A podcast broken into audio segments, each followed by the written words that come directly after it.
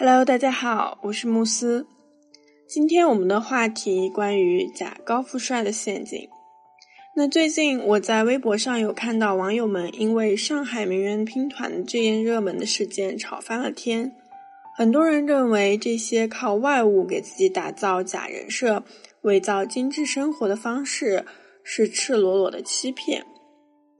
不过我对这些名媛团是真的没什么研究，就不予评价了。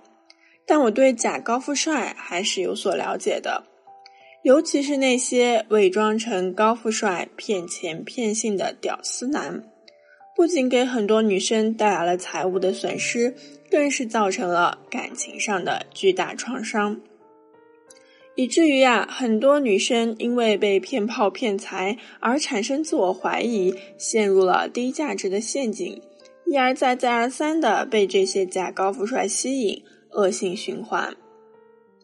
说到这儿，也让我想起了我的一个学员云兰，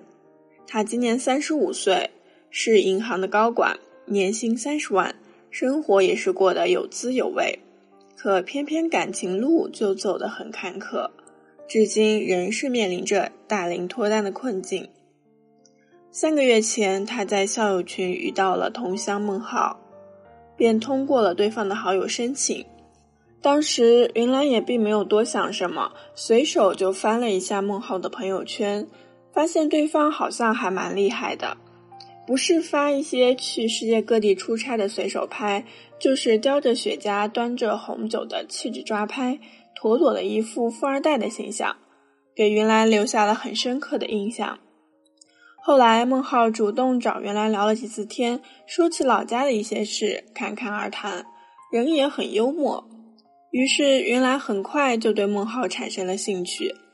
在孟浩接连几次给云兰发了自己去高级餐厅吃饭照片之后，云兰也很快相信了孟浩高富帅的背景。接着孟浩就开始每天找云兰聊天，表现得开朗而主动，每天在微信上嘘寒问暖，见面吃饭也表现得周到体贴，看上去很是值得信赖。于是两个人的关系也就有了火速的发展。云兰说，那时候她以为自己终于找到了真爱，无比幸运的遇到了童话般的爱情。虽然也知道两个人才认识很短的时间，根本不是很了解对方，但就是心存侥幸的认为，这么大的幸运砸中了自己，对方一个高富帅那么喜欢自己，自己肯定不能因为怀疑就轻易错过这段感情。直到一个多月前的那一天，孟浩以带云兰体验五星级酒店为借口，和云兰在宾馆发生了关系，然后就再也没有然后了。无论云兰如何发信息、打电话，孟浩就好像消失了一般，再也没有任何的回应。有多少女孩和云兰一样，傻傻的被对方的外在包装所欺骗，被对方的虚假人设所吸引呢？想要获得爱情，最后却遍体鳞伤，甚至不敢开始新的恋情。如果你不想再次踩入这些假高富帅的陷阱，练出火眼金睛，就快点来添加小助理的微信“恋爱成长零幺三”，让我来教你怎么区分真假高富帅，避免踩雷吧。好了，那么我们接下来再来说，怎么样才能识别这些假的高富帅呢？首先，这些所谓的假高富帅的屌丝男伪造自己的人设，他们的目的啊就是逐利。对他们来说，这个利可能是钱，也可能是性，甚至也可能是把女生玩弄于股掌之中带来的权力控制感。所以，为了达到这些目的，他们会把你们当成猎物，在捕食过程中释放一定的诱饵。诱饵一。他们会在认识你之前精心打造好高富帅的朋友圈。现在很多人都通过朋友圈去认识、了解新的朋友，在这种大环境下，难免会有一些人通过朋友圈做出欺骗的假象。比如一些假的高富帅，他们会在朋友圈发满世界定位的状态，伪造出自己一种身价很高、满世界跑的假象。或者也有一些人，他们会采用不露声色、低调炫富的手段，让名牌车钥匙、高端酒店账单随时随地的不小心去抢风头，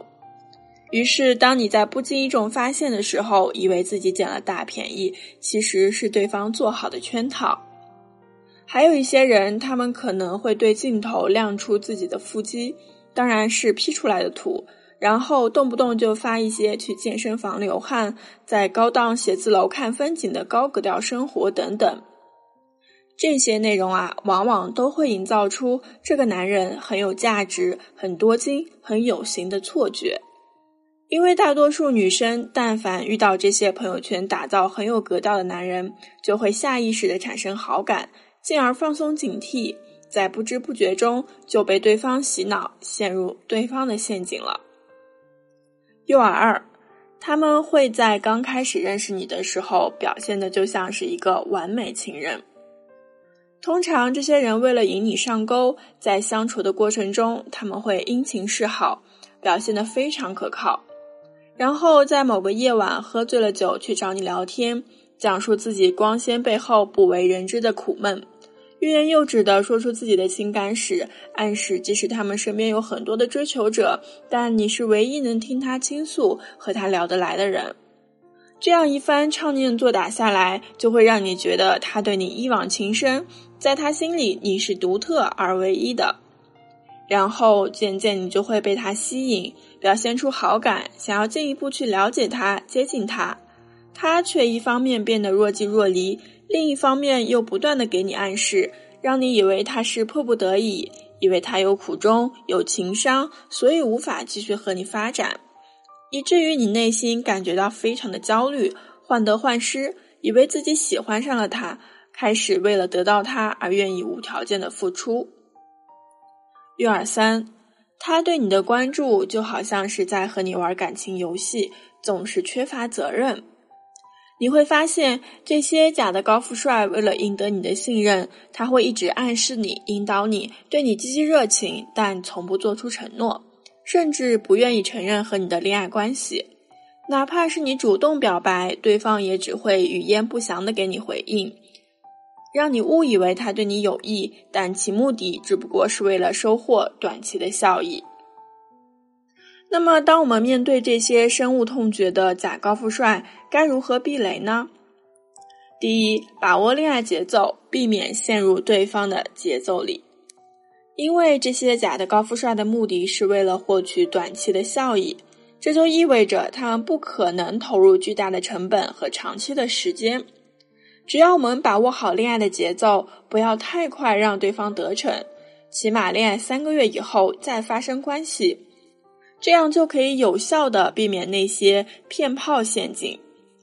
就比如云兰，她之所以无法抵挡孟浩的诱惑，就是因为乐观者偏差效应让云兰心存侥幸，即使知道对方的背景身份还没有完全了解。就为了不错过这个所谓的高富帅而赌一把，最终输了自己。第二点，谨慎金钱往来，降低骗财风险。那除了骗炮以外，还有一些假的高富帅的目的也可能是骗财，所以他们把自己打造成很多金的样子，吸引女生的注意力，然后再殷勤示好，让你以为他对你很深情，直到你越来越陷入其中的时候。偶尔提出自己的资金周转不过来，想要暂时借一些钱周转，很快还给你，这就会让很多女生降低防备，觉得对方反正很有钱，不会差这一点小钱，就很快的打过去，结果对方就消失不见了。所以啊，在相处的过程中，一定要切记谨慎金钱的往来。平时买东西付账倒是无所谓，如果要借钱，一定要谨慎。避免踩入对方的陷阱。当然，我知道，即使我说了这么多，还是有人不可避免会被那些伪装的假高富帅所吸引，一发不可收拾。等到真正发现对方是伪装的时候，已经舍不得放下了。那这时候你该怎么办呢？如果你也遇到了类似的情况，欢迎添加小助理的微信“恋爱成长零幺三”，让我来教你如何降服这些假的高富帅。让他再也不敢欺骗你，乖乖跪倒在你的石榴裙下。好了，那说到这儿，我们今天的节目就要结束了。喜欢本专辑的小伙伴，记得收藏本专辑或者分享给你有需要的朋友们。我们下期不见不散哦。